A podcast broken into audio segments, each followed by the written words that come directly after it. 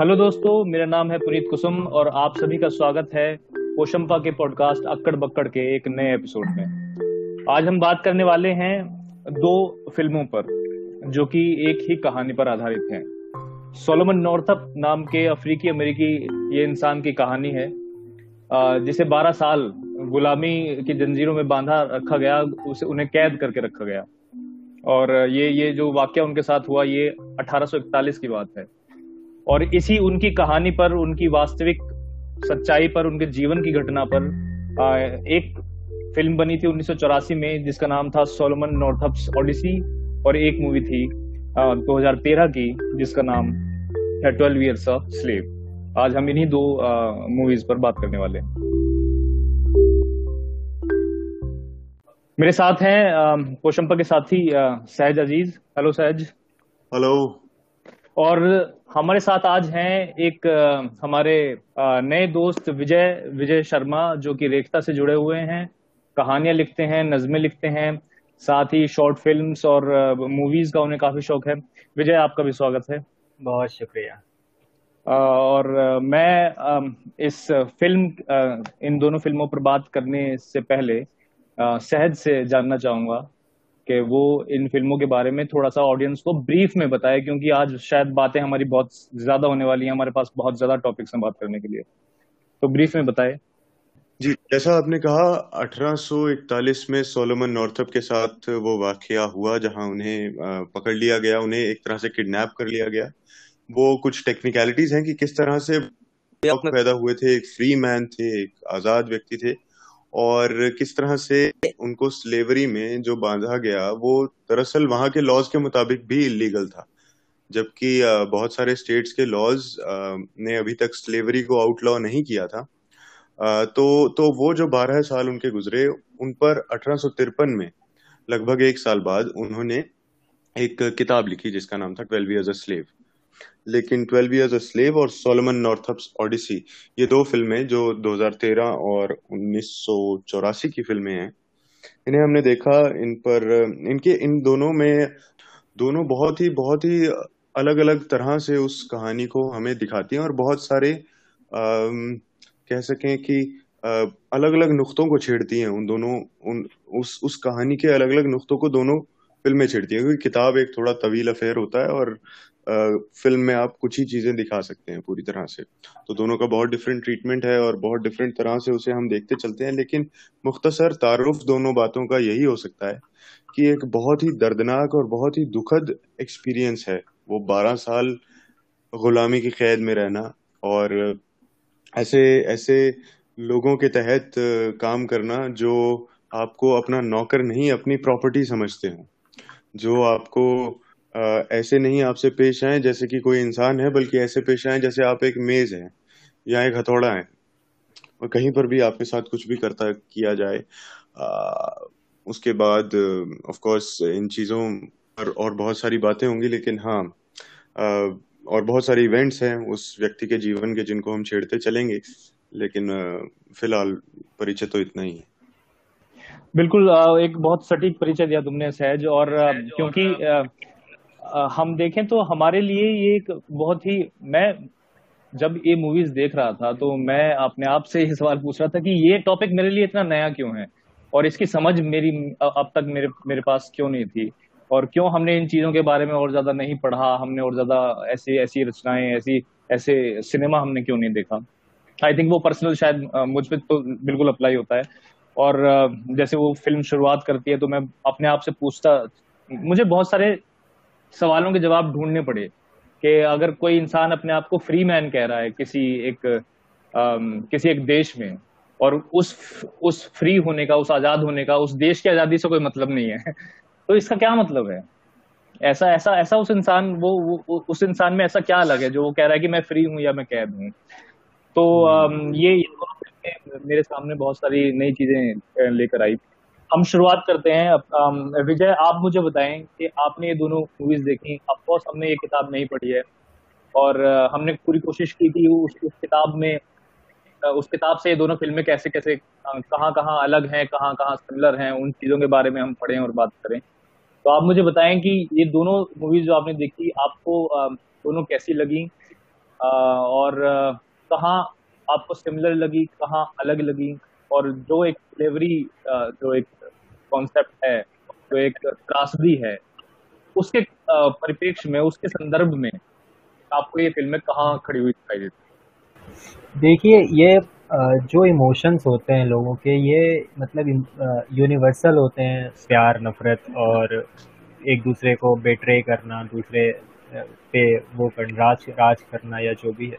तो हालाँकि जब फ़िल्म की बात करते हैं तो दोनों फ़िल्में ही कहीं ना कहीं अपनी जगह पे यूनिक है। अब जो उन्नीस चौरासी की जो फ़िल्म है, वहाँ पे वाकई वहाँ का ट्रीटमेंट जो है, वो अलग है बिल्कुल। और कहानी को एक्चुअली दोनों में मुझे ये डिफरेंस लगा ना कि एटी फोर वाली जो फ़िल्म है, वो पेसिमिस्टिक ही शुरू होती है।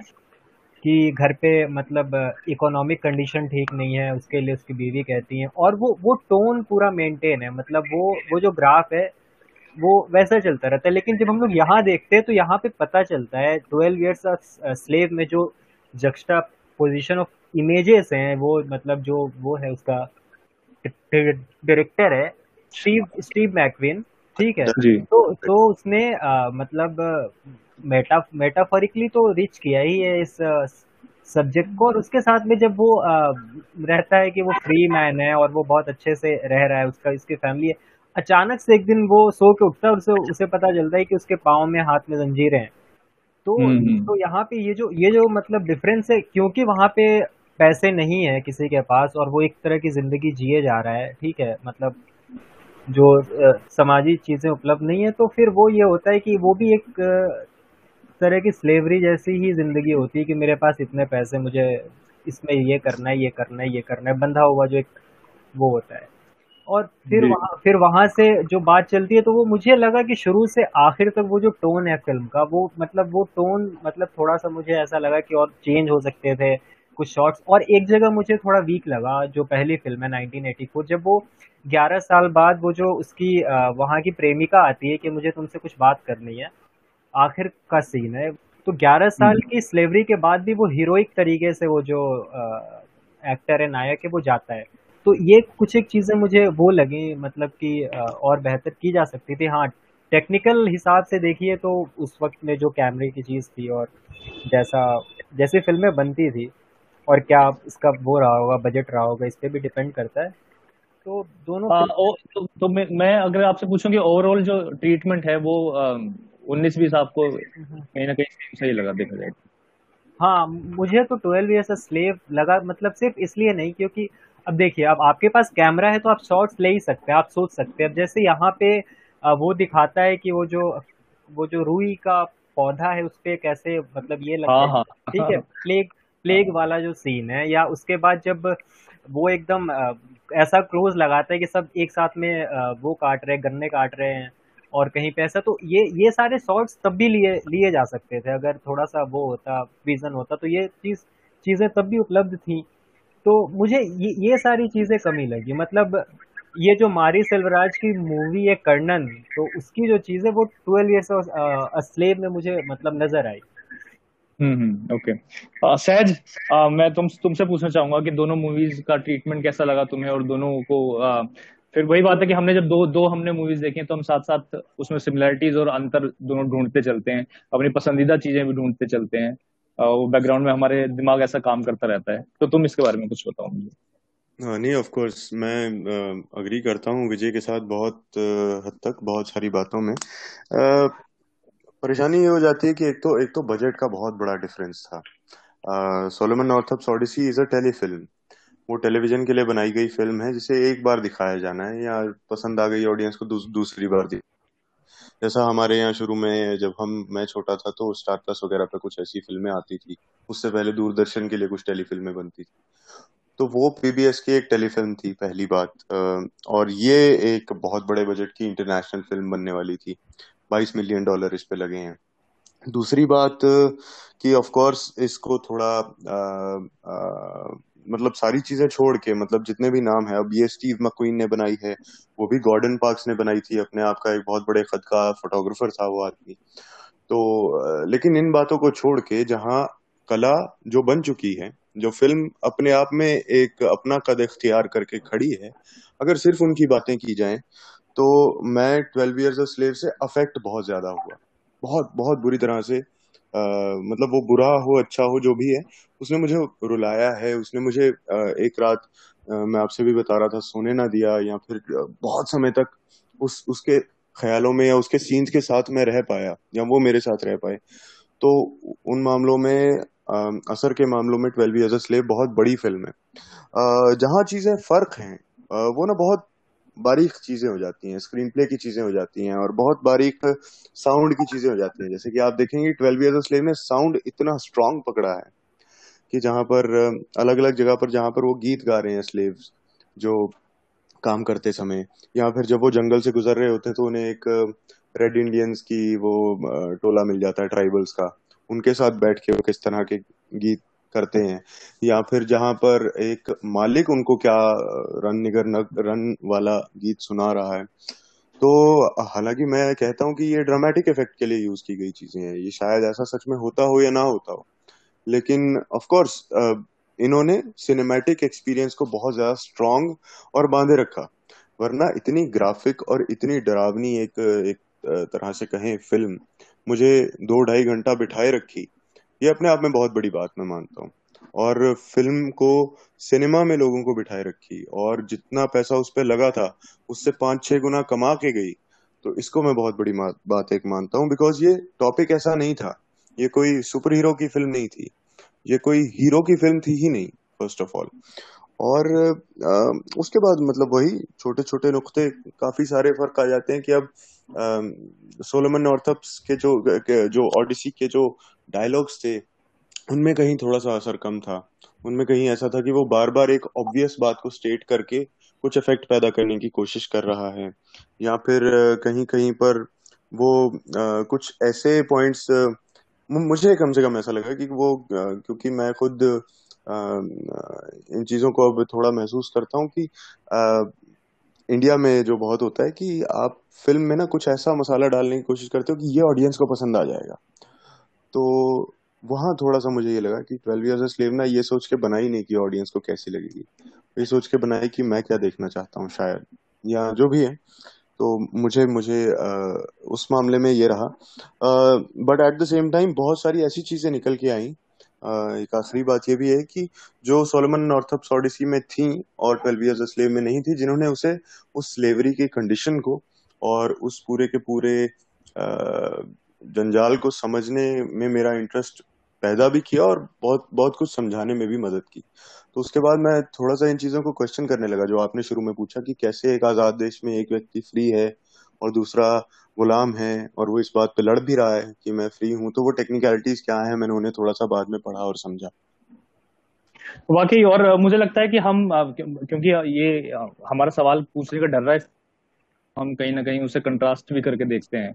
लेकिन ये एक जो दोनों मूवीज़ हैं, अगर जो ऑडियंस है, उसकी समझ अगर बननी है, इस, एक एक ऐसे इंपॉर्टेंट टॉपिक पर तो आई थिंक ये दोनों एक दूसरे को कॉम्प्लीमेंट करती हैं जो चीज़ें हमें ट्वेल्व ईयर स्लेव में शायद न दिखी हो वो हमें ओडीसी में दिखी और जो ओडीसी में ना दिखी वो ट्वेल्व ईयर स्लेव उस तरह का इम्पैक्ट हम पर हम पर करता है। और मैं अपनी बात कहूँ तो आ, आ, मुझे भी बिल्कुल सही तुमने कहा कि ट्वेल्व ईयर्स स्लेव बहुत इम्पैक्ट किया मुझ पर भी बहुत इम्पैक्ट डाला। जहाँ जो ओडिसी थी वो एक उसकी एक अलग टोन शुरू से शुरू से सेट होती है। लेकिन यहीं पर आ, मेरे दिमाग में कुछ कुछ और सवाल आते हैं। जैसे मैंने तीन जो कीवर्ड्स यहाँ पर लिखे आप दोनों की बातें सुनते हुए। एक जब विजय ने ज़िक्र किया कि वो जो बैकग्राउंड है, जो शुरू में वो पहले से एक कहीं ना कहीं एक नेगेटिव टोन है ओडीसी में कि मतलब उसे पता होता है, वो गरीब है और है ना उस तरह का मामला। तो मैं ये पूछने की कोशिश कर रहा था कि क्या बेहतर लगा मुझे क्योंकि मुझे ये ओडीसी में बेहतर लगा। मुझे लगा कि जो सोलमन है ओडीसी में वो अपने बैकग्राउंड को लेकर शायद या अपने आसपास अपने सराउंडिंग्स को लेकर ज़्यादा अवेयर है। आ, मुझे ट्वेल्व ईयर स्लेव में ऐसा लगा। ये जैसे तुमने बताया कि इम्पैक्ट उसने ज़्यादा किया तो मैं यही चीज़ सोचने की कोशिश कर रहा था। ट्वेल्व ईयर स्लेव खासतौर से ऐसा क्या था उसमें? वायलेंस और शॉक एलिमेंट को छोड़कर कि उसने हम पे ज़्यादा इम्पेक्ट किया। मैं इस सवाल को समझाने के लिए मैं दूसरा बता देता हूँ जैसे कि जो ये रीजन क्यों रहा होगा कि ओडिसी में जब वो किडनैप होता है, उससे पहले ही वो अपनी वाइफ से बात कर रहा है और हाँ वो बातें इस तरह की हैं, मैं तुम्हें बाहर नहीं जाने देना चाहता क्योंकि I don't do not trust the world और जो वाइफ है वो इस तरह से बात कर रही है कि तुम यहाँ पर भी रहकर क्या कर रहे हो? क्योंकि नो बडी हायर्स यू जो तुम काम जानते हो उसके लिए भी तुम्हें तो वो जो एक डिस्क्रिमिनेशन है वो साफ़ दिखता है कि वो ऑलरेडी अपनी वो जिस बैकग्राउंड से आते हैं जिस कम्युनिटी से आते हैं उस कम्युनिटी के लिए वो ऑलरेडी अपना जो है रोज़मर्रा में वो चीज़ सहन कर रहे हैं उन, उनको वो चीज़ सफ़र कर करवा रही है।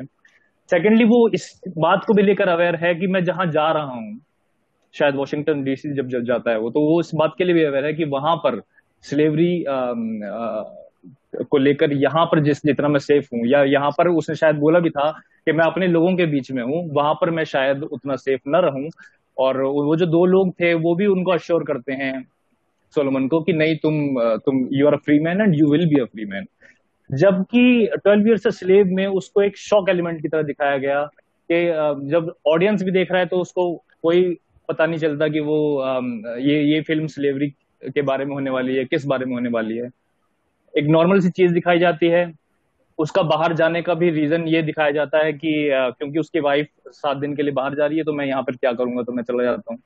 और फिर अचानक से उसको एक कैद में दिखा दिया जाता है। तो मैं, विजय, आप, आपके पास आऊँगा, आप इस पर कुछ कहना चाहें। हाँ तो आपने जो बात कही है कैरेक्टर के मुताबिक वो वाकई जो आ, मैंने भी अभी नोटिस की कि वो जो पहली फ़िल्म है उसमें ये बहुत ज़्यादा हाँ ये मतलब पता चलता है कि समाज वैसा ही है। और कोई अगर फ्री है तो उसके क्या कंडीशन है? फ्री होने के बाद भी ऐसा लग रहा है कि वो फ्री नहीं है। तो वहाँ पे वो एक फील है लेकिन ट्वेल्व ईयर्स स्लेव में जो चीज़ है वहाँ पे शायद जो मेकर है फ़िल्म मेकर है डायरेक्टर है उसने वो एक कंट्रास्ट लाने की कोशिश की है मतलब दिखाने की कि एक फ्री किस हद तक फ्री हो सकता है एक ब्लैक कम्युनिटी का आदमी वैसे वैसी जगह पर वैसी सोसाइटी में फ्री हो सकता है तो कितना ज़्यादा फ्री हो सकता है hmm, और hmm. और और उसके बाद वो उतना फ्री हुआ लेकिन वो तब तक फ्री है जब तक कि आपका सिस्टम जो है जहाँ पे आप रह रहे हैं या इवन मैं या आप कोई भी किसी भी जगह पर मुझे लगता है ये बहुत वो है कि नेचुरली कि जब तक सिस्टम चाह रही है आप फ्री हैं तब तक आप फ्री हैं।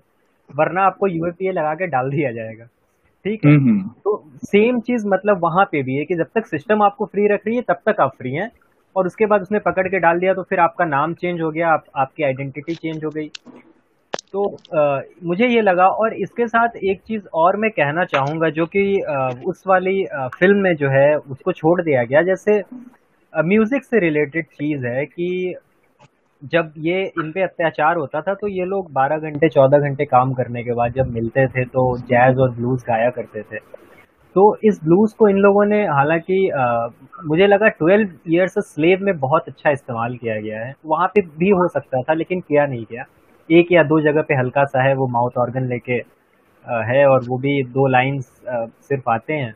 लेकिन यहाँ पे जो ब्लूज के पोम्स हैं जो आ, मतलब गन्ना काटते हुए या वो वो बहुत इफ़ेक्टिव लगा मुझे बहुत ज़्यादा रिलेवेंट लगा खुद से भी और मतलब इस फ़िल्म से भी ऑफकोर्स हाँ बिल्कुल सही और नहीं मैं बल्कि वो तो है और ट्वेल्व ईयर्स स्लेव में भी आई थिंक जो मुझे एक सबसे स्ट्रॉन्गेस्ट जो एक सीन लगा वो वो लगा था जब वो आम, वो सब लोग मिलकर गा रहे हैं आई थिंक किसी की डेथ हो जाती है ना मुझे पूरा ढंग से याद नहीं हाँ. और वो वो शुरू में उन चीज़ों में उस उस उस गाने में शामिल नहीं होता है।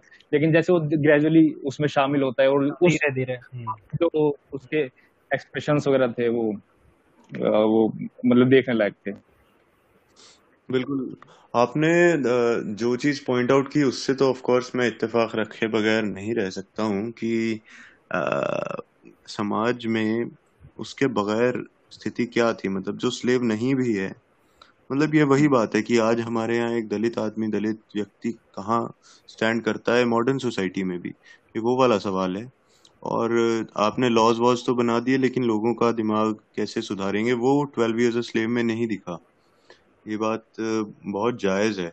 और वो उसमें सोलमन ऑर्थोप्स ओडिसी ने जिसका एक दूसरा नाम by the way half slave half free भी है उस फ़िल्म हम्म। का अगर कोई ढूंढना जाए चाहे उसे। तो उसमें ये चीज़ हाईलाइट हुई, बेशक। साथ ही कुछ और मायनों में जहाँ वो बेहतर लग सकती है, कुछ अगर क्रिटिसिज्म ही हो दोनों फ़िल्मों की तो ट्वेल्व ईयर्स स्लेव की वही शॉक वैल्यू की क्रिटिसिज्म हो जाएगी। और उस उस वायलेंस की, उस वायरिज्म की क्रिटिसिज्म हो जाएगी। पर कम से कम मैं उस वायलेंस को दर्शाना और उस शॉक वैल्यू का होना ट्वेल्व ईयर्स स्लेव में अनजस्टिफाइड uh, नहीं देख पाता हूँ मुझे वो जायज़ लगा। क्योंकि किसी के साथ तो हुआ और हम देखने से भी इनकार करते हैं तो क्या? शायद मुझे मैं सॉरी बीच में टोक रहा हूँ लेकिन लेकिन मेरा क्योंकि पता है मैंने भी मैं खुद मानता हूँ कि ट्वेल्व स्लेव ने मुझे ज़्यादा इम्पैक्ट किया। तो मैं सही में ये पूछना चाह रहा हूँ कि आप लोगों ने जब देखी पिक्चर है वो दोनों तो मेरा पूछने का मोटिव ही ये है कि क्या सही में उसमें जो वायलेंस था और उसमें जो शॉक एलिमेंट्स थे जो कि तो क्या सही में उसी ने उस मूवी को ज़्यादा इम्पैक्टफुल बनाया या कुछ और भी आपने ऐसा देखा उसमें हाँ, जो कि जो, उस, हाँ, अच्छा जो कुछ और की बात है उसमें ना फिर वही जैसा मैंने कहा बहुत बारीकियाँ हैं एक फ्लो बहुत बेहतर है ट्वेल्व ईयर्स स्लेव का। जहाँ तक फ़िल्म मेकिंग और स्क्रीन राइटिंग की बात है ना वहाँ पर आप कैमरा और कैमरा की एडवांसमेंट को छोड़ भी दीजिए दो मिनट के लिए अगर हम्म। उस ट्वेल्व ईयर्स स्लेव के डीओपी को भी वही कैमरा थमा दीजिए और उसी फ्रेम में शूट करने को कहिए तो भी कुछ मामलों में ना कुछ समझ एक फ्लो की जो समझ है कि एक शॉट के बाद दूसरा शॉट कौन सा आएगा फ्लो तो सोलमन नॉर्थअप ऑडिसी देखते समय थोड़ा सा कट रहा था मैं और वो हम्म। थोड़ा सा एक वीक फ़िल्म मेकिंग की निशानी है कहीं ना कहीं कि क्या हो रहा है कि आप बीच ही में अब ये सीन दिखाना है अब इसके बाद दूसरा कोई दिखाना है और दूसरे के बाद तीसरा कौन सा दिखाना है और कैसे वो ट्रांजिशन लाना है। उन छोटी छोटी हम्म। चीज़ों में बहुत बड़ा अंतर था। फिर ऑफ़ कोर्स जैसा विजय भाई ने कहा कि वो जो एक एक्टिंग का एलिमेंट है वो बहुत मतलब मच स्ट्रोंगर था ट्वेल्व ईयर्स स्लेव के साथ। कि जैसा कि वो ग्यारह साल की जो जर्नी थी उसके बाद वो किस तरह से चल फिर रहा है और किस तरह से एक अपने सो कॉल्ड मास्टर के सामने खड़ा हो रहा है उस डिमीनर हम्म। बहुत बड़ा अंतर आया। और जैसा आप देखेंगे कि जिन्होंने ट्वेल्व ईयर्स स्लेव स्लेव में सोलोमन नॉर्थअप का किरदार किया उनका नाम शिविटल एजी ऑफ़ और है तो वो उन्होंने अपने माथे पर ना एक वो शिकन बना लिया। और आप अपने आसपास ढूंढेंगे तो आपको मिल जाएँगे ऐसे लोग। जिनके माथे पर से शिकन नहीं हटता जिनकी पासपोर्ट साइज़ फ़ोटो में भी वो शिकन है उनके माथों पर। तो वो जो वो जो एक्टिंग की बारीकी है वो और कहाँ कहाँ से लोग आए कितने बड़े स्केल पर जैसे कि जिस किरदार ने पैटसी का किरदार निभाया जिस एक्टर ने पैटसी का किरदार निभाया वो आ, आ, मैं भूल गया हूँ मेरे ख्याल से कीनिया बॉर्न एक्ट्रेस हैं और आ, कोई मेक्सिकन एक्टर है कोई जर्मन एक्टर है जिन्होंने एडविन एप्स का कैरेक्टर निभाया। तो वो जो एक कोलेबोरेशन है वो आई थिंक वो बहुत लार्ज थी शायद वो एक इम्पैक्ट बहुत उसका बड़ा हुआ मेरे हिसाब okay. से hmm. हम्म। छोटी सी बात और हाईलाइट कर दूँ कि मुझे ये भी चीज़ थोड़ी सी खटकी कि ना अगर सवा डेढ़ घंटे की फ़िल्म है या डेढ़ पौने दो घंटे की फ़िल्म है तो उसमें से पहला घंटा उसके पहले एक दो साल में गुजर गया और बाकी के दस साल को छोड़ दिया गया पाँच छह मतलब बीस पच्चीस या तीस मिनट पर तो वो इम्पैक्ट। मुझ पर नहीं हुआ उसके बाकी के okay, okay. आई थिंक मैं शायद थोड़ा सा डिफर करूँ यहाँ पर मुझे शायद इन मामलों में कुछ जैसे जो फ्लो की बात हुई तो मुझे हो सकता है मुझे वैसे ऐसे ध्यान नहीं आ रहा कि मेरा फ्लो उसमें देखते हुए कटा हो लेकिन मुझे उसमें वो बात ज़रूर याद आई समझ में आई कि अच्छी लगी कि जैसे ट्वेल्व ईयर से स्लेव में उसके परिवार को जो शुरू का सीन दिखाया था एक गली में बस उसमें दिखाने के बाद उसको बिल्कुल हटा दिया गया उस पिक्चर से तो आ, मतलब क्या रियल लाइफ में उन, उन्होंने कोई हाथ पैर नहीं मारे होंगे या स्ट्रगल नहीं किया होगा? हो सकता है कि ओडिसी में ये सीन्स ऐसे ज़रूर लगते हों कि ये हमारे फ्लो को खराब कर रहे हैं लेकिन वो सीन्स मुझे आ, उस कहानी के पर्पज से बड़े ज़रूरी लगे कि उस परि, वो परिवार आखिर इसकी एब्सेंस में सोलमन की एब्सेंस में कर क्या रहा है? वो किसी ना किसी तरह से दिखाना मुझे लगा कि वो दिखाना बहुत ज़रूरी है। दूसरा जो एक बात यहाँ पे उठी जो हीरोइक वाली बात थी कि मुझे बल्कि ऐसा लगा कि जो ओडिसी का जो सोलोमन है, वो मुझे वही उसकी जो बॉडी लैंग्वेज है और उसके हाव भाव है, मुझे उससे शायद वो सोलोमन ज़्यादा बेहतर लगा। क्योंकि जब एक अप्रेसिव कम्युनिटी और एक अप्रेस्ड कम्युनिटी का जहाँ भी पोर्ट्रेल होता है जो एक इन मूवीज़ की, जो जितना भी अगर और भी मूवीज़ हम देखें तो इनका ज़्यादातर एक क्रिटिसिज्म इस तरह का होता है कि आप जब भी ऑपरेस्ड कम्युनिटी को दिखाते हो तो आप उनको कहीं ना कहीं आप सिर्फ़ उनको दबे कुचले और उन पर कितना जुल्म ढाया जा रहा है, आप वही दिखाना चाहते हो। और इसका एक एग्ज़ाम्पल मैं तुम्हें दूँ छोटा सा मतलब बड़ा शॉकिंग था जब मैंने पढ़ा कि लास्ट के जो 20 साल हैं, उसमें जो 120 फ़िल्में हैं जो कि नॉमिनेट हुई हैं ऑस्कर के लिए उनमें सिर्फ़ सत्रह ऐसी फ़िल्में हैं जो, जिनमें जो प्रोटैगनिस्ट है, वो नॉन वाइट है। और सत्रह में से तेरह ऐसी हैं जिनमें की जो प्रोटैगनिस्ट है, उसको या तो गरीब दिखाया गया है या क्रिमिनल दिखाया गया है। तो इन, जो ट्वेल्व ईयर्स स्लेव का जो क्रिटिसिज्म जो एक बड़ा मुझे नज़र आया, वो शायद ये मुझे थोड़ा सा नज़र आया। या फिर कह सकते हैं कि थोड़ा ओवरलैप हो रहा है कि जो रेजिस्टेंस है, कि जब वो बंदा ऐसी एक सिचुएशन में फंस जाता है जहाँ की उसे कैद कर लिया गया है उस पर इस तरह के जुल्म हो रहे हैं तो जो रेजिस्टेंस है वो कहाँ है? वो वो रेजिस्टेंस किस तरह से ऑडियंस के सामने आता है? आ, तो मुझे वो सोलोमन बल्कि ऐसा लगा जैसे शुरू में वो आ, एक तरह से जब वो अलाइजा से बात होती है उसकी तो कहता है कि फोर्ड जो है बड़े डिसेंट मैन है और मैं शायद उनको इम्प्रेस करके इस चीज़ से बाहर निकल जाऊँगा। तो मैं ये सोचने की कोशिश कर रहा था क्योंकि मुझे इस बारे में मैंने पढ़ने की कोशिश की, लेकिन मुझे बुक से कोई रेफरेंस नहीं मिला कि वाकई सोलोमन इस तरह से सोचते थे या नहीं सोचते थे। वो वहाँ बैठकर फोर्ड के घर में कांटे से खाना खा रहा है। मैं ये सोचना चाह रहा था कि वो जो कांटे से खाना खा रहा है, वो कितना सच है, कितना सच होगा या नहीं होगा। जबकि दूसरी फ़िल्म में हम देखते हैं कि वो उसको कांटे और स्पून नहीं मिलता है तो वो खाना खाने से मना कर देता है। और ओडिसी में उसके माथे पर शिकन जो है, हमेशा शुरू से लास्ट तक रहती है और वो मतलब जो तुमने कहा शायद कि जो ऑब्वियस चीज़ को आप बार बार स्टेट क्यों कर रहे हैं आई थिंक वो ऑब्वियस कहीं ऐसा तो नहीं है कि वो सिर्फ़ ऑब्वियस नहीं है, वो खुद को याद दिलाने की बात है कि हम इस सिचुएशन में कुछ कर नहीं सकते, लेकिन I want to be free ये एक तरह का इम्पोजिशन है कि हम इस दुनिया वालों को बता देना चाहते हैं कि चाहे हम दस साल हमें आप कैद कर लेते हो या बारह साल कैद कर लेते हो, लेकिन हमारी जो डिज़ायर है वो फ्री होने की है। अगर इसी एक सेंटेंस को हमें बीस बीस साल भी बोलना पड़े तो हम शायद बोलेंगे। मुझे मुझे ऐसा लगा। तो रेजिस्टेंस की बात करें कि आपको दोनों फ़िल्मों में यहीं से आगे बढ़ते हैं कि दोनों फ़िल्मों में रेजिस्टेंस किस किस तरह से दिखे और उनकी किस किस फॉर्म्स को आपने पसंद किया?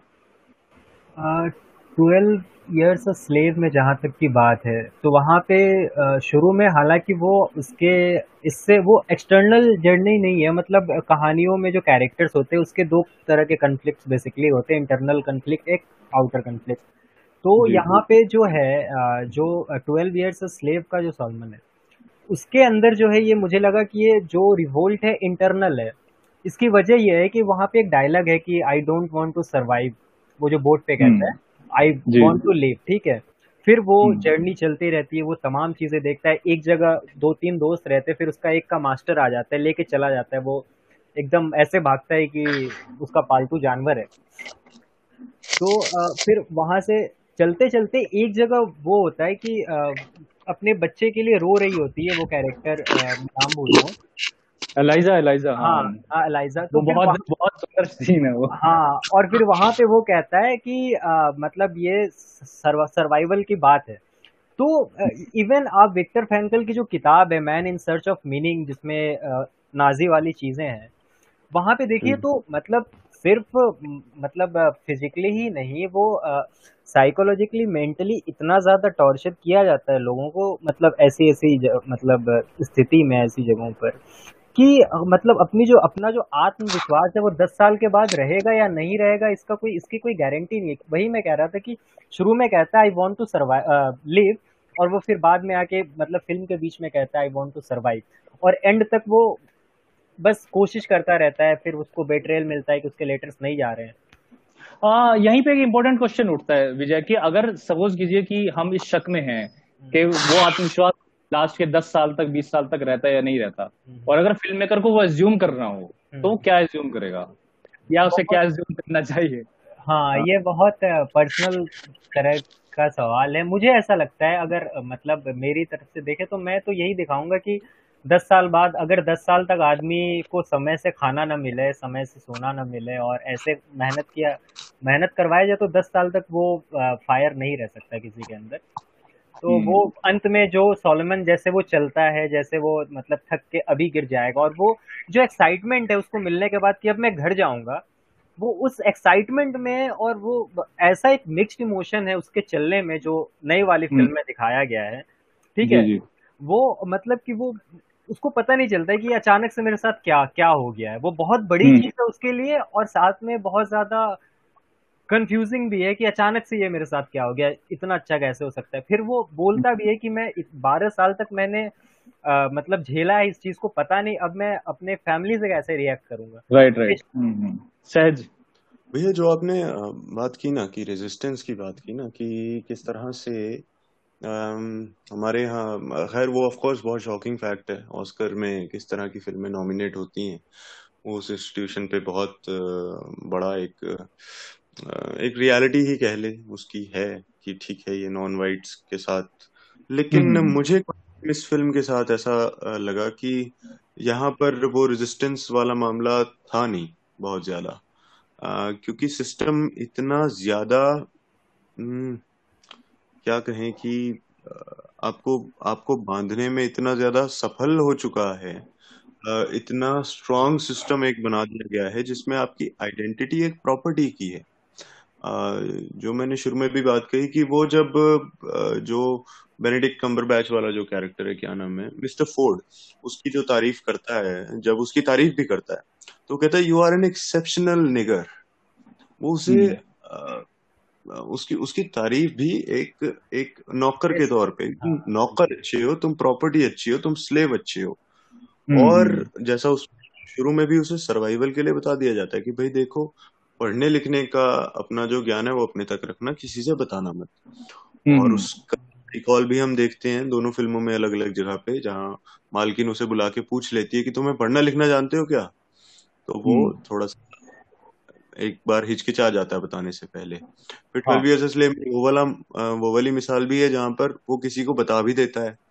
तो वो भी उसको बैकलैश हम्म। करता है कि वाइट जो अच्छे से अच्छा लगने वाला व्यक्ति है आपका दोस्त बनने वाला हाँ, हाँ. वो भी आपके आपके इस इस एंडेवर में आपका साथ नहीं देगा कि स्लेवरी ही खत्म कर दो। नहीं ऐसा नहीं हो सकता। आ, हम्म। जब वो मिस्टर फोर्ड भी एक पॉइंट पे उस पर जब वो उसको जाने से वो कहता है I can not hear that और वो वो सुनने को राज़ी नहीं है। तो उसकी रेजिस्टेंस हम्म। कहीं ना कहीं एक पॉइंट के बाद मर गई थी। वो रेजिस्टेंस नहीं एस्केप ढूंढ रहा था। बिल्कुल ठीक है। आ, लेकिन मैं शायद रेजिस्टेंस वाले मामले पे मैं थोड़ा डिसग्री मैं करता हूँ ज़रूर क्योंकि मैं अभी भी शायद कहीं ना कहीं इसी थॉट से आ रहा हूँ कि ये अभी भी हमारा अजम्पन है। हम किसी भी इंसान दूसरे इंसान के बारे में ये बिल्कुल नहीं सोच सकते कि उसका जो टॉलरेंस होगा वो इन सिचुएशंस में दस साल चलेगा या बीस साल चलेगा। और एक एक तो ये बात मतलब मुझे तो लगता है कि हम हम शायद ना सोच पाए। ये कहीं ना कहीं एज्यूम फ़िल्म मेकर ने किया है कि तो मुझे मुझे जो वो हेरोइक वाली चीज़ थी या फिर वो जो, वो हमेशा एक तरह से कह सकते हैं कि जो, वो सोलोमन है ओडिसी वाला, वो एक मज़बूत सोलोमन और हमेशा तना हुआ जो दिखाया है और उसका जो बैठने का जो तरीका है, पैर चौड़े करके बैठता है, बात इस तरह से करता है इंसान उसे, हमेशा कूद के किसी पे जब लड़ रहा है तो वो उसमें जो दिखती हैं चीज़ें। मुझे लगा मुझे लगा वो शायद ज़्यादा बेहतर एक तरीका था दिखने का, क्योंकि और मैं इसलिए भी कह रहा हूँ कि ये सिर्फ़ स्लेवरी की जो फ़िल्में हैं, उसमें नहीं, हमने जो दलित साहित्य भी जो पढ़ा हमने, या फिर और भी चीज़ें पढ़ी, हम हमेशा आर्टिकल फिफ्टीन का भी सबसे बड़ा एक क्रिटिसिज्म जो दलित चिंतकों ने किया, वो यही किया था कि आपने जो एक एक उसमें पात्र दिखाया और उसको आपने ऐसे दिखा दिया कि वो गोली मार के, गोली मार के आपने मरवा दिया उसको और वो बेबस था, वो कुछ कर ही नहीं सकता था। तो जो जो रसिस्टेंट मतलब उसमें जो चेंज आया सिचुएशन में जो चेंज आया वो फिर भी जो अपर कास्ट का जो प्रोटेगनिस्ट था वो उसी के कारण आया और उसी के हृदय परिवर्तन या उसी की समझ बेहतर होने से चेंज आया। जो तथाकथित निचली जाति वाले लोग थे उनका तो कोई रेसिस्टेंस इस तरह से था ही नहीं वहाँ पे। सेकंड अच्छा, आपने माफ़ करें भैया अगर आपको काट के सॉरी एक बात है कि अगर मैं आपसे हाँ, हाँ। पूछूँ कि क्योंकि दलित साहित्य आपने कहा तो जूठन ओम प्रकाश वाल्मीकि की यदि फ़िल्म बनाई जाए और उसमें आ, आपको पता है ओम प्रकाश वाल्मीकि कैसे थे? आपने उनके एक्सपीरियंस पढ़े हैं। ठीक हाँ. अब अगर उनको एक वही आ, मतलब उनको किस तरह से पोर्ट्रे किया पोर्ट्रे किया जाए? मान लीजिए उस पर भी दो फ़िल्में बन जाए समी एज अ पार्ट और हाँ, हाँ. एक एक व्यक्ति डायरेक्टर अपनी समझ से कहे कि नहीं भाई तुम ऐसे मत बैठना तुम कि, कि तुम कोई हारे हुए हो या कुछ ऐसा। और दूसरा व्यक्ति कहे कि नहीं देखो तुम तुम्हारे ऊपर इतना साइकोलॉजिकल जो भी डैमेज है उसको भी तुम्हारी शक्ल पर तुम्हारी आँखों पर आ जाना चाहिए। तो उनमें से किसको आप क्योंकि आपने सिर्फ़ अभी तक अभी हमने फ़िल्म तो देखी नहीं है वो आई नहीं हाँ. तो हम किताब के आधार पर हम अगर डायरेक्टर होते तो किधर लेके जाते उसको?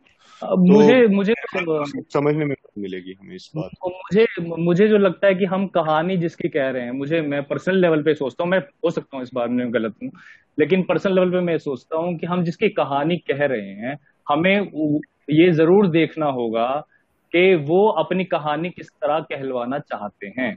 तो मैं ये सारी चीज़ें जो मैं बोल रहा हूँ वो सिर्फ़ उन रिव्यूज़ से उन बातों से ही आती है जहाँ जहाँ मैंने ये पढ़ा कि आपने हमेशा दलितों को आपने गुलामों को जो दा, दास बने हुए थे उनको आपने महिलाओं को हमेशा दबला कुचला ही दिखाना है।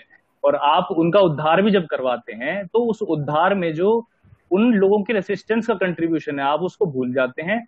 और उस उद्धार में आप जो जो अप्रेसिव वर्ग है उसकी जो सोच में बदलाव है या उसका जो उसमें जो थोड़ा बहुत कंपैशन है उसको ज़्यादा हाईलाइट करते हैं। तो। तो मैं ये समझता हूँ कि आप बिल्कुल दिखाएँ कि उनके मनस्थिति पर क्या बीत रही है उनकी हालत क्या है। वो आप वो नहीं दिखाएँगे तो ऑब्वियसली वो इम्पैक्ट उस तरह का नहीं दिखता। लेकिन आप उसके रेसिस्टेंस को वहाँ से बिल्कुल गायब नहीं कर सकते। कोई इंसान बिल्कुल मरने के कगार पर भी होगा वो तब भी उसमें हाथ पैर मर रहा होगा। इसका एग्ज़ाम्पल देता हूँ जैसे हाँ हाँ विजय आप बोले नहीं आप बोल लीजिए फिर मैं एक चीज़ पॉइंट आउट करूँगा। हाँ तो मैं मैं बल्कि मैं यही कह रहा था कि हाँ, वो रेसिस्टेंस अगर कहीं जैसे मैं बताता हूँ एक एक और एग्जांपल है हमारे पास। आम, और मुझे ये कहाँ से आया कि जैसे twelve years of twelve years slave में जो पैटसी है पैटसी ने सोलोमन से कहा कि आप मुझे मार दो। ये बुक में नहीं है। ये डायरेक्टर की राइटर की कल्पना है। पैटसी ने ऐसा कभी उनसे नहीं कहा। ये रिव्यूज़ आप पढ़ेंगे दो तीन तो उसमें मिलेगा। सेकंड सोलोमन की जो बुक है मेमोर्स है उसमें एक कहानी है एक एक सेलेस्ट करके एक, एक ब्लैक वुमन की कहानी है जो कि वहाँ से सोलोमन से मिलती है एक दो बार और वो रन अवे है मतलब वो भाग रही है वहाँ से वो सक्सेसफुल हो जाती है शायद भागने में। तो ये एक जो क्रिटिसिज्म मैंने पढ़ा वो क्रिटिसिज्म ये भी था कि आपने एक जो ब्लैक वुमेन आज़ाद होने में सक्सेसफुल हो जाती है आपने वो नहीं दिखाई। और आपने एक ब्लैक वुमेन की को वनरेबल दिखाने के लिए कि उस पर कितना जुल्म ढाया जा रहा है एक काल्पनिक कहानी बना दी कि वो इतनी अपनी ज़िंदगी से बेजार हो चुकी है कि वो सोलोमन से मौत की भीख मांगने लगती है। तो ये हम्म। चीज़ ये चीज़ उस पॉइंट ऑफ़ व्यू से कहीं आ रही है। विजय हाँ बोले हाँ तो ये आ, ये बिल्कुल है वो दिखा रहे हैं ये ये चीज़ें और मुझे लगता है कि क्योंकि इसलिए शायद दिखाया होगा क्योंकि ऐसी चीज़ें ज़्यादा होती होंगी स्केप के उस, उससे। लेकिन मैं ये कह रहा था जहाँ तक रेजिस्टेंस की बात है तो ट्वेल्व ईयर्स स्लेव में जैसे एक जगह वो जो कैरेक्टर रहता है जिसको वो पकड़ के पीट देता है अच्छे से उसके हाँ, बाद टिबियट्स करके शायद हाँ, हाँ, हाँ मैं नाम भूल जाता हूँ। तो मैं ये कह रहा था कि मतलब वो रेजिस्टेंस यहाँ पे ऐसे है कि किसी को दबा रहे दबा रहे दबा रहे और वो दबता जा रहा है और अचानक से वो जो है कि अब मैं नहीं नहीं सहूँगा। और वो उठ जाता है उठ के मतलब रिएक्ट कर देता है। उसको पता नहीं है कि इसके बाद मेरे साथ क्या होगा। हाँ हाँ। वाकई बिल्कुल बिल्कुल सही बात है। और सिर्फ़ ये नहीं वो बाद में भी जब वहाँ पे वो जो जो अंत में जिसके पास रहते हैं जो एक वहाँ पे फाइट है वो पकड़ने जाता है उसको वो दौड़ते रहते हैं। हाँ एडविन एप्स हम्म। तो एडविन एप्स के साथ जो जो वहाँ पे भी मतलब चीज़ें ऐसे ही फिर ग्रो करते करते करते करते एक टाइम पे वो वो होती हैं। न कि ऐसा कि हमेशा ही खुद को हीरो आ, मान रहा है वो। जैसा कि वो आपका उसमें मिलेगा ओडिसी वाले। हम्म। दूसरी हाँ, हाँ, चीज़ ये है कि आप देखेंगे जब वो कपास चुनने जाता है तो कभी भी उसका आंकड़ा 200 के 200 तक नहीं पहुँचता। वो हमेशा 160 180 160 180 के आसपास रहता है। ठीक है? तो ये भी मुझे लगता है मेटाफरिकली ये दिखाया जा रहा है कि तुम मुझे भले स्लेव बनाओ लेकिन मैं काम उतना ही करूँगा जितना एक दिन में हो सकता है। जबकि कोई 500 पाउंड भी मतलब निकालती थी वो जो वो थी। हीरोइन थी। हाँ हाँ ओके। नहीं नहीं ये बिल्कुल सही कह रहे हैं आप राइट हाँ तो मतलब ये छोटी छोटी चीज़ों में भी रेजिस्टेंस है वहाँ पे। ये आ, मुझे ऐसा लगता है। तो बस यही पॉइंट आउट करना चाह रहा था मैं। ठीक ठीक। इवन मैं सहज मैं दोबारा फिर तुमसे आता हूँ तुम पर आता हूँ। और मुझे लगता है कि शायद थोड़ी सी इम्पोर्टेंट चीज़ है तो इसको थोड़ा और बढ़ाते हैं। um, और ऐसा बिल्कुल नहीं है कि ट्वेल्व ईयर से स्लेव में रेसिस्टेंस गायब है क्योंकि वो भी भागने की कोशिश करता है और फिर वो देखता है कि दो लोगों को वहीं पर वो हैंग कर देते हैं साथ में। सेकंड हम्म, हम्म। uh, जो जो uh, एक एक एक और मैं इसमें आगे बढ़ूं कि कहानी चलो सोलोमन की है लेकिन सोलोमन के साथ कई स्लेव्स वहाँ पर कैद हैं। तो जो दूसरे जो लोग हैं आ, उनका जो पोर्ट्रेयल वहाँ पर दिखाया गया है अगर हम इनको छोड़ दें थोड़ी टाइम के लिए सोलोमन और आ, क्या कहते हैं पैक्सी और पैक्सी के में जेनी को तो जो दूसरे जो जो वर्कर्स हैं उनका जो पोर्ट्रेयल है वो भी मुझे ओडीसी में शायद इसलिए बेहतर लगा कि वहाँ पर ट्वेल्व ईयर से स्लेव में मुझे लगता है किसी के पास डायलॉग तक नहीं था, जो ब्लैक कम्युनिटी से लोग आ रहे हैं। वो क्या सोच रहे हैं, क्या बात कर रहे हैं, वो किस तरह से मतलब वो आपस में क्या सोलोमन से कोई बात नहीं करता होगा वो मैं सोचने की कोशिश कर रहा था, वो मुझे कमी ओडिसी में भी लगी, कि ओडिसी में बहुत ज़्यादा बातें नहीं हो रही, लेकिन फिर भी वहाँ पे भी जैकब है और नोआ है नोहा जो बात करते हैं और वो एक नोहा की हम हमें ज़िंदगी कहीं ना कहीं दिख भी जाती है कि वो कितने सालों से लेव रहे फिर वो बूढ़े हो गए इसलिए उनको अलग रख दिया गया और बाद में लास्ट में वो कहते भी कि आपको तुम्हें बचाना है हम हम सबको। और बीच में वो ये भी कहते हैं कि आपस में तुम्हें नहीं लड़ना है। तो जो इन आपस वाली बात थी जो म्यूचुअल जो रिलेशन मतलब ब्लैक कम्युनिटी के लोग हैं जो स्लेव बनने के लिए मजबूर हो गए हैं इनके जो म्यूचुअल रिलेशन वो दोनों में मुझे कहीं ना कहीं गायब लगे। बिल्कुल ठीक है। हाँ मैं मैं डिसएग्री नहीं कर सकता हूँ इससे कि ये चीज़ें थोड़ी गायब थी।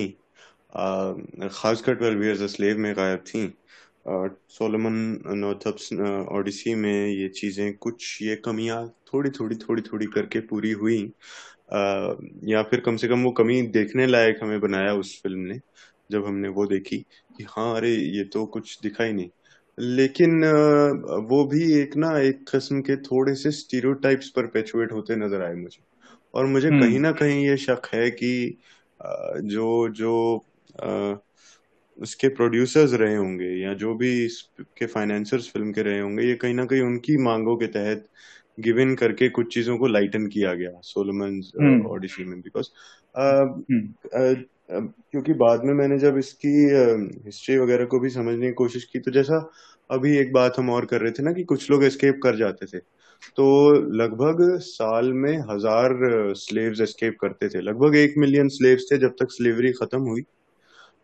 उन साउथ की कुछ स्टेट्स में, जो आपकी सारी ये Texas Tennessee Louisiana South Carolina इन सब में लगभग थे एक मिलियन से ज़्यादा slaves in fact at one point there were one third of the total population उस एरिया की। हम्म, हम्म, हम्म। लेकिन उनमें से कुछ हज़ार कर धर के एस्केप कर पाते थे। कैसे भी करके। टुवर्ड्स द नॉर्दर्न स्टेट्स और टुवर्ड्स कनाडा कनाडा में एस्केप कर जाते थे। और वहाँ जाके लिखा काफ़ी लोगों ने अबॉलिशनिस्ट मूवमेंट में पार्ट लिया। तो उन लोगों ने जो कुछ लिखा उसमें बहुत बार ना ये बात आती थी कि जो वाइट सुप्रीमेसिस्ट के क्रिटिसिज्म थे या उनके जो एक वो मूवमेंट चलाई जा रही थी कि यू नो वहाँ का हिंदू बचाओ वो वाली जो मूवमेंट हाँ, हाँ, थी हाँ, वहाँ की राइट राइट कि हमारा हमारे हम वाइट खतरे में हैं जो कि बाद में हम जो एक और हाल ही की फ़िल्म है हम सबने देखी होगी जूडिस इन ब्लैक मसीहा जिसकी हम बात करने वाले थे। वो उसमें भी ना ये वाला स्टीरियोटाइप बड़े अच्छे से हाईलाइट हुआ जब एक ऑफिसर अपने junior officer white FBI officer white FBI officer से ही बात कर रहा है और वो उससे पूछ रहा है कि हाँ भाई क्या हाल है? बेटी कैसी है? उसकी बेटी अभी आठ महीने की हुई है। अच्छा अच्छा बहुत बढ़िया है। फिर उससे पूछता है कि तब क्या होगा जब तुम्हारी बेटी एक काले आदमी को ब्याह के घर ले आएगी? Because that is what is at stake तो हम्म। इनके ना जो माइंडसेट थे उसको हाईलाइट करना मुझे लगा बहुत ज़रूरी था और वो भी कहीं ना कहीं जो आप आई एम सॉरी आप हालाँकि ऑपरेस्ट की पोर्ट्रेयल की बात कर रहे थे मैं ऑपरेसर की भी पोर्ट्रेयल की बात यहाँ साथ ही में करता चलूँ कि वो भी हम्म। दोनों में थोड़ा थोड़ा सा ना एक वो वो वाला जो स्टीरियोटाइप था खासकर ओडिसी में हाँ. वो थोड़ा सा परपेचुएट हो गया जब नोआ का किरदार इतना इम्पोर्टेंट बना दिया गया कि देखो मैं तो ठीक ही है मतलब मेरे को तो साठ साल का जब मैं हुआ तो मुझे एक घर दे दिया उसने। अब तो मैं सिर्फ़ फिशिंग करता हूँ। जब मुझे मिस्टर फोर्ड ने रिकॉग्नाइज कर लिया कि अब मैं बहुत बूढ़ा हो चुका हूँ स्लेवरी के लिए। तो ऐसे लोग थे और वो जो व्हाइट सुपरमेसिस्ट थे, वो इनकी बात ज़्यादा उठाते थे कि देखो स्लेवरी जो है वो इम्पोर्टेंट इसलिए है क्योंकि तुम असल में इंफीरियर रेस हो और तुम्हें हम दे देंगे जो तुम्हें चाहिए। समय पे देते रहेंगे। तो ये जो ब्रिटिश भी इंडिया में आके कहते रहे कि तुम असल में इंफीरियर रेस हो, हम तुम्हें दे देंगे जो तुम्हें चाहिए। तुम्हें नहीं पता तुम्हारा भला क्या है। तो वो कुछ स्टीरियोटाइप जहाँ परपेचुएट हो गए और जेनी के थ्रू भी थोड़े थोड़े हुए वो। इवन पैटसी के थ्रू थोड़े से, लेकिन पैटसी का वो जो डायलॉग था वही, अब मुझे नहीं, ये बात नहीं मैंने इस बात तक नहीं पहुँचा था कि उसने ये सच में नहीं कहा था कहीं। कि मुझे मार दो। कि all I ask of you is to kill me तो लेकिन उसने एक बहुत मतलब it drove home a very strong fact for me even though it is wrong on his part और आई डोंट नो व्हाटएवर कि ड्रामेटिक इफ़ेक्ट के लिए ये वाली बात को बीच में लाना but it drove home a very strong point which was कि I mean I mean what what kind of life और व्हाट और where the life can drive you और तो फिर एक वही वाली बात थी कि बॉर्न एंड ब्रेड स्लेव्स हैं बहुत सारे उसमें लोग. मैं नहीं कहता कि उनके डायलॉग्स ही नहीं होंगे, उनकी बातचीत ही नहीं होगी, पर वो थोड़ी सी म्यूज़िक में निपट गई दोनों फ़िल्मों में। यहाँ पे एक चीज़ मुझे ऐसा लगता है कि, जो फ़िल्म ये जो स्टीव मैकवीन ने बनाई है, वो मुझे ऐसा लगा कि सॉलमन नॉर्थअप को दिखाते हुए पूरी कम्युनिटी ये स्लेव कम्युनिटी है, उसको रिप्रेजेंट कर रही थी। तो शायद इसलिए, क्या पता है कि ये अप्रोच रहा होगा कि हाँ तो इसमें एक सवाल ये भी उठता है, जैसे हमने ये कहा कि वो रिप्रेजेंट करता है कहीं ना कहीं सोलोमन उस पूरी कम्युनिटी को रिप्रेजेंट करता है। तो क्या हम यही बात ऑपरेसिव कम्युनिटी के लिए नहीं कह सकते कि, और वो, क्योंकि मुझे ऐसा लगा ट्वेल्व ईयर्स स्लेव को देखते हुए, एक टाइम पर जब एडविन एप्स स्क्रीन पर था तो मुझे लगा कि एडविन एप्स ने इवन सोलोमन को ओवर पावर कर दिया है। वो इतना स्ट्रॉन्ग कैरेक्टर उसमें परफॉर्मेंस की इतनी ज़्यादा स्कोप और मैं मेरे पास क्योंकि कोई मीटर नहीं है, लेकिन मैं, मुझे शक है कि हो सकता है ट्वेल्व ईयर्स स्लेव में एडविन एप्स या फिर जो टोटल वाइट एक्टर्स हैं, उनका स्क्रीन स्पेस हो सकता है ब्लैक कम्युनिटी के जो एक्टर्स थे, उनसे भी ज़्यादा हो। मुझे ये शक है, क्या आप लोगों में से किसी को ये शक है? और आप एडविन एप्स के कैरेक्टराइजेशन के बारे में कुछ कहना चाहें तो।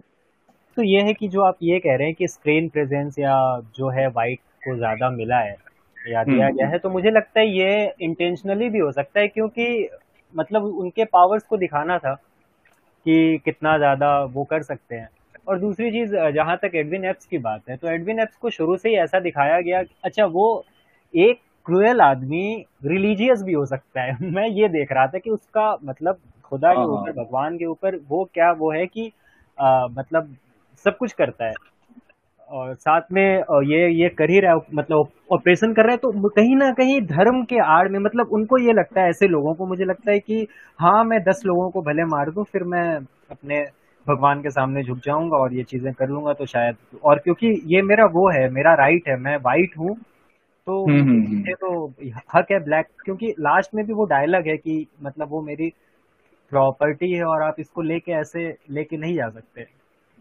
तो तो मतलब खुखार तो है ही मुझे ऐसा नहीं लगता है कि उसको बहुत ज़्यादा बड़ा करके पोर्ट्रे किया गया है ऐसे लोग होते होंगे और मुझे ये भी नज़र आया कि अगर कोई सॉफ्ट हो सकता है मतलब अगर व्हाइट में भी कोई बहुत सॉफ्ट हो सकता है किसी ब्लैक के लिए तो वो जो पहला कैरेक्टर था जो हम्म। इसने पहली बार खरीदी और दूसरा जो सबसे अंत तक आ सकता है जो ये था जब प्लेग लगता है तो बोलते हैं कि इन लोगों की वजह से प्लेग लगा है हमारे कपास में और फिर हाँ, हाँ. कहीं और कहीं और भेज देते हैं तो ये हो मतलब ये था। मुझे ऐसा लगा कि सही मतलब पोर्ट्रेल है इसमें।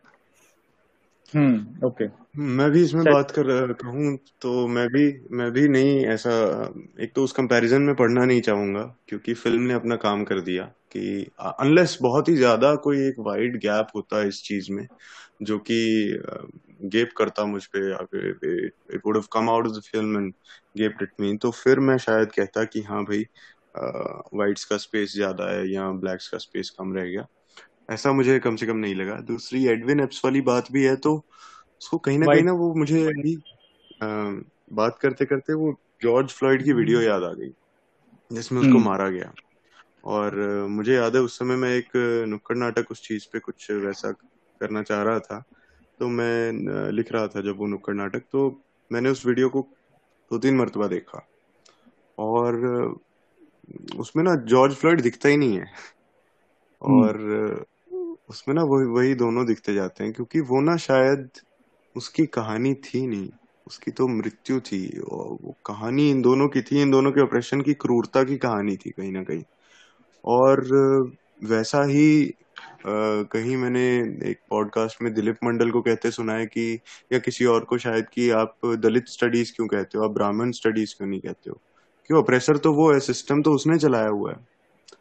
आ, तो कहीं मेरे को इन सब बातों से मैं शायद बहुत एक ठोस नतीजे पे ना भी पहुंचू लेकिन कहीं हम्म। मुझे इन सब बातों से वो स्क्रीन स्पेस वाली बात इतनी इम्पोर्टेंट नहीं लग रही और एडविन एप्स का पोर्ट्रेयल भी इतना गलत नहीं लग रहा। मुझे लग रहा है कि इससे भी ज़्यादा क्रूर वो रहा होगा। एक आध दो तीन आ, हमने तो इंसिडेंट्स देख लिए उसके। वो जो करता था और जो उसका दिमाग उससे करवाता था और जो धर्म की आड़ में वो करता था। और धर्म की आड़ में ही धर्म की आड़ में नहीं बल्कि धर्म का बहकावा देके कितने लोगों को वो बैठाए भी रखता था कि हाँ तुम भी तुम इंफीरियर हो मुझसे। भगवान कह रहा है देख लो सुन लो। तो, हम्म, हम्म, हम्म। तो नहीं okay. इतना उससे प्रॉब्लम अब मुझे थोड़ा अलग लगा मुझे ज़रूर मुझे वो थोड़ा थोड़ा सा गैर ज़रूरी ज़रूर लगा। और ये मैं सोचने में जानने की कोशिश कर रहा था। मेरे मेरे लिए शायद जब भी मैं इस सोच था कि मैं पॉडकास्ट पर बात करूँगा। तो मेरे लिए सबसे बड़ा सवाल यही था कि एडविन एप्स किस तरह का आदमी था? मैं ये जानना चाह रहा था, लेकिन मुझे कुछ खास मिल नहीं पाया उस चीज़ पर। लेकिन एक सवाल फिर मेरे दिमाग में फिर यही आता है कि जब भी हम इसमें, इस तरह की जो कहानियाँ सुनाते हैं, देखो जो दलित साहित्य है, वो तो वो बिल्कुल सही बात है कि वो तो ब्राह्मण साहित्य होना चाहिए, क्योंकि उन्हीं का किया धरा है। लेकिन वो एक टेक्नोलॉजी की तो ज़रूर बात है, लेकिन जब आप बात करेंगे तो आपको ऑपरेशन की डिग्री दिखानी है, ये मोटिव है, या आप कौन ऑपरेसर था, ये दिखाना है, या फिर ये दिखाना था कि जो ऑपरेस्ट लोगों ने जो जो सहा है, वो उसमें से भी किस तरह से उठकर आए हैं। आई थिंक इन चीज़ों की जितनी भी ये फ़िल्में बनती हैं, या फिर अगर इसको नाम भी दिया गया सोलोमन नॉर्थ या ट्वेल्व ईयर्स स्लेव इसी नाम दिया गया, किसी भी तरह का तो इन, ये चीज़ें बिकती तो सोलोमन नॉर्थ के सिर्फ़ नाम पर है।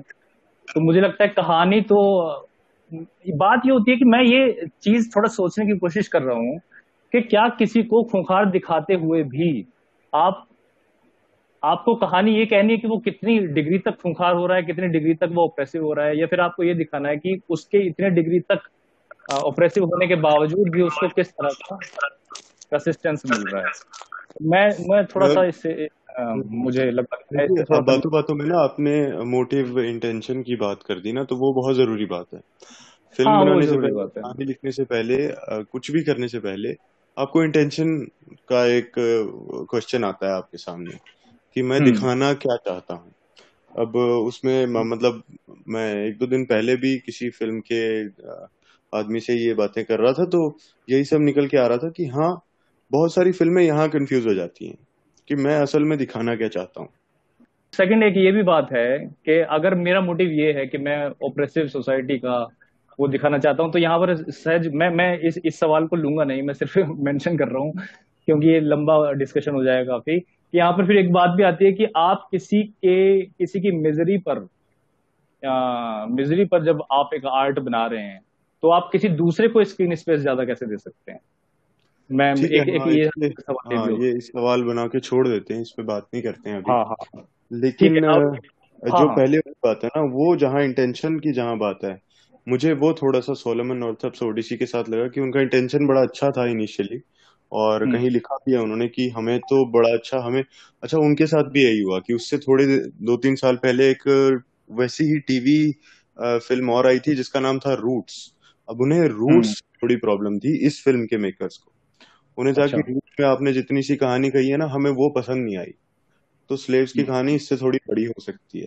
तब उन्हें ये किताब मिली उन्होंने इस किताब पे बनाई और उनको इस किताब में बड़ी बात ये लगी कि अच्छी बात ये लगी कि एक की जगह हम तीन अलग अलग राइट ऑपरेसर्स देख सकते हैं तीन अलग तरह के। तीनों सिस्टम से ही उपजे हैं लेकिन तीन कैसे हो सकते हैं? तो वो उन्होंने उस दिखाई।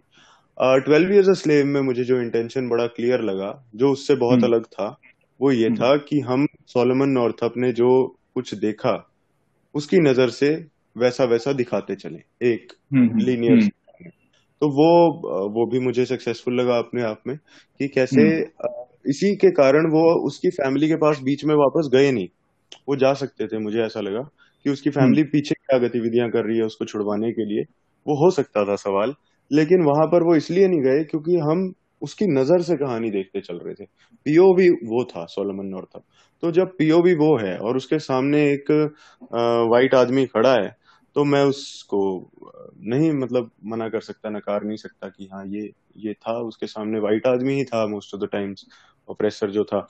हाँ दो दो चीज़ें और उभरी ना कि एक तो सोलमन नॉर्थअप ओडिसी में जो थोड़ा सा इनके आपस के डायलॉग थे वो आपस में लड़ रहे थे थोड़ा सा मतलब वो वो फाइट्स उन्होंने दिखाई कि ब्लैक हम्म। आदमी के साथ कैसे लड़ रहा है स्लेव स्लेव के साथ कैसे लड़ रहा है और हम्म। दूसरा उनका जो लव फेयर सा चल पड़ा था उसका और जेनी का हाँ। पता नहीं जेनी भी काल्पनिक किरदार है या पैटसी का एक रिप्रेजेंटेशन है ये क्या है लेकिन हम्म।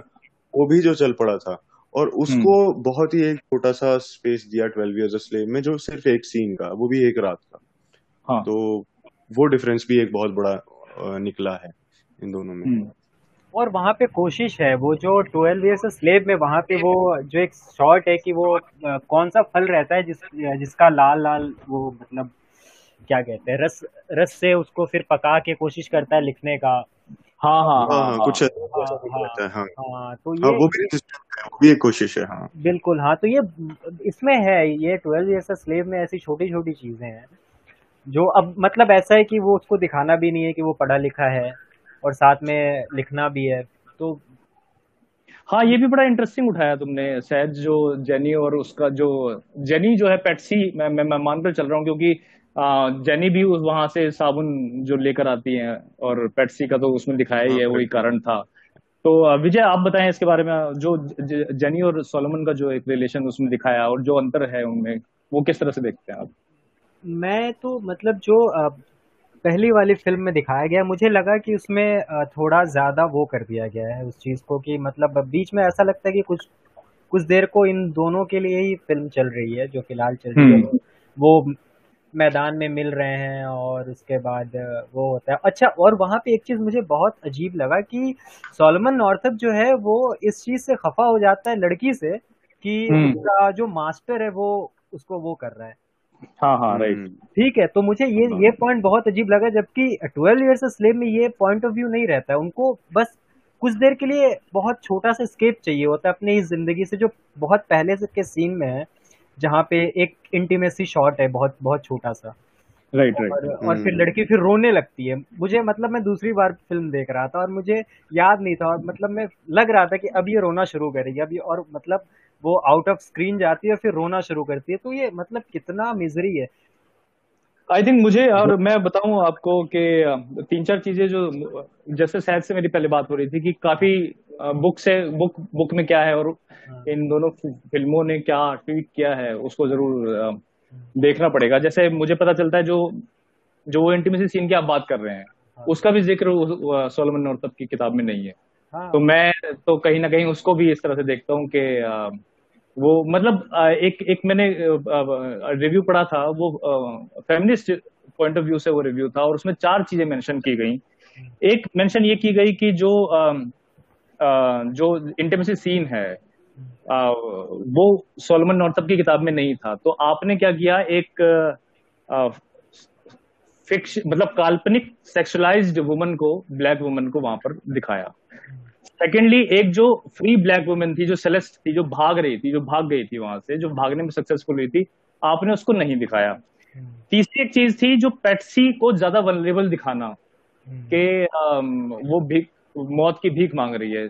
और चौथी चीज़ एक और थी कि जो शुरू में आप देखते हैं कि जो शिप पे एक डेथ होती है वो भी जो डेथ आप में स्मॉल पॉक्स से होती है लेकिन ट्वेल्व ईयर से स्लेव उसको क्या कर देता है?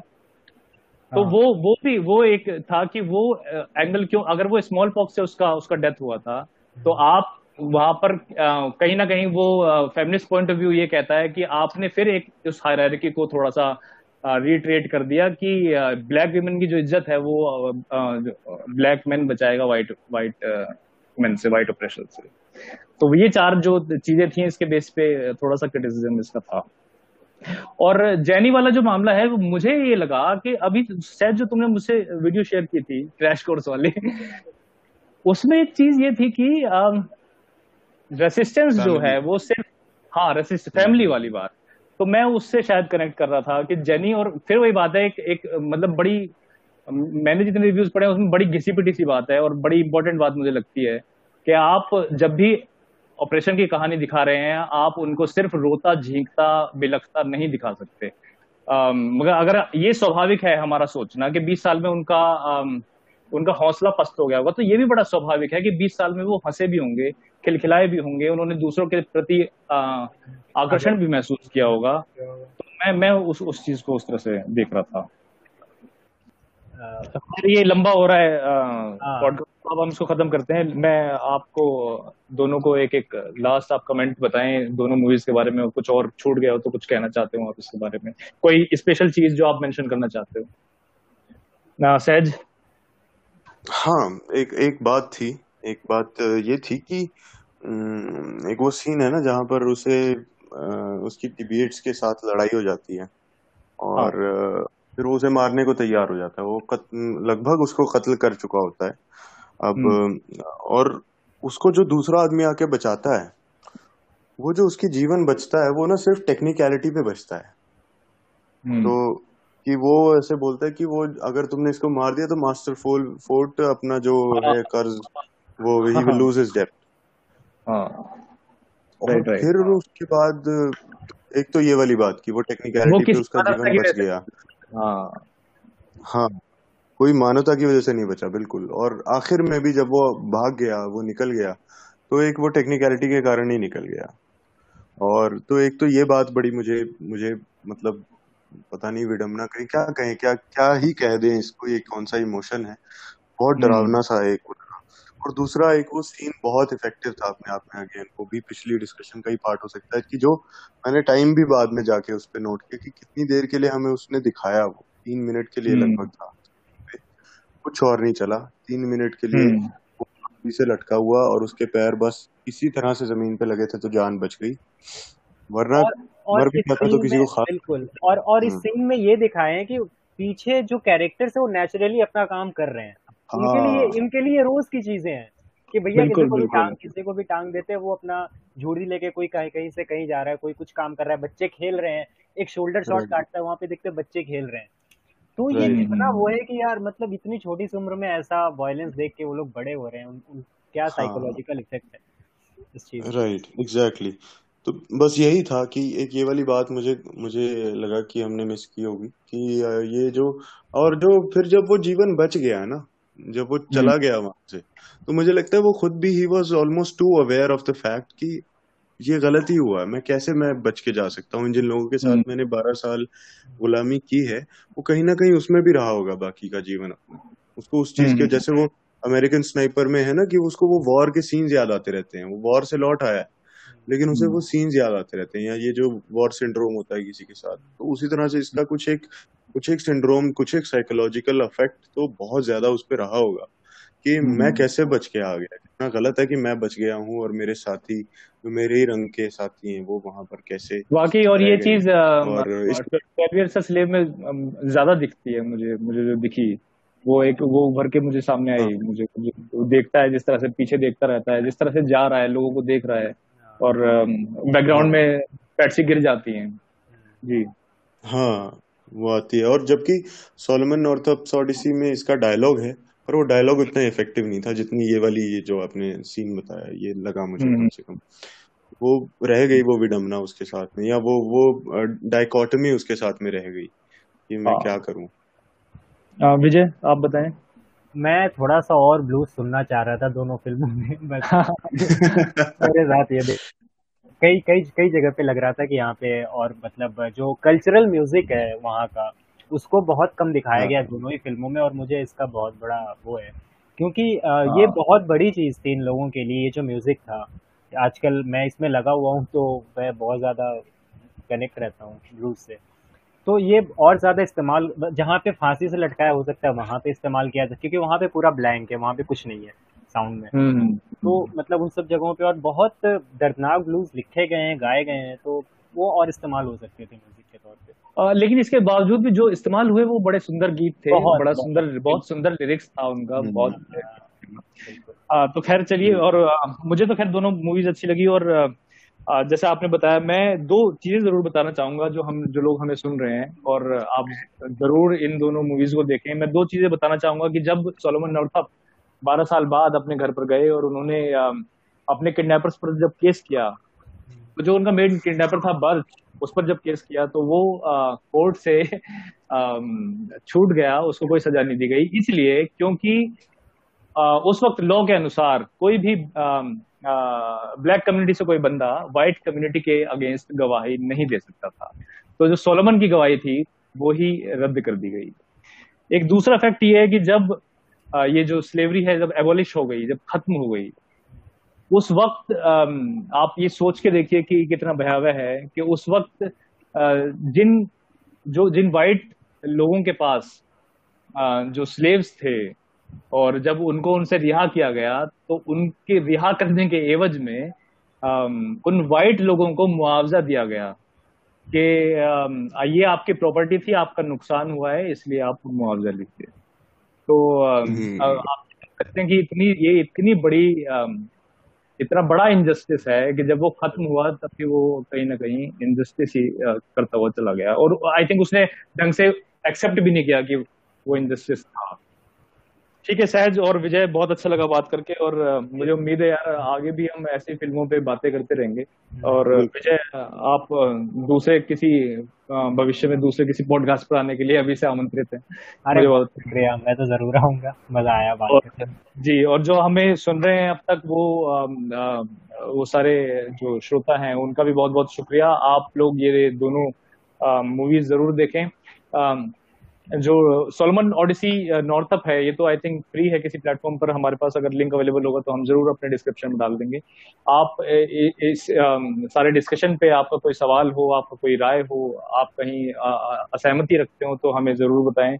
आप हमें ईमेल कर सकते हैं Poshampa O R G at the rate Gmail dot com पर, या फिर आप हमें जिस प्लेटफॉर्म पर सुन रहे हैं, उसी के कमेंट बॉक्स में हमें बता सकते हैं।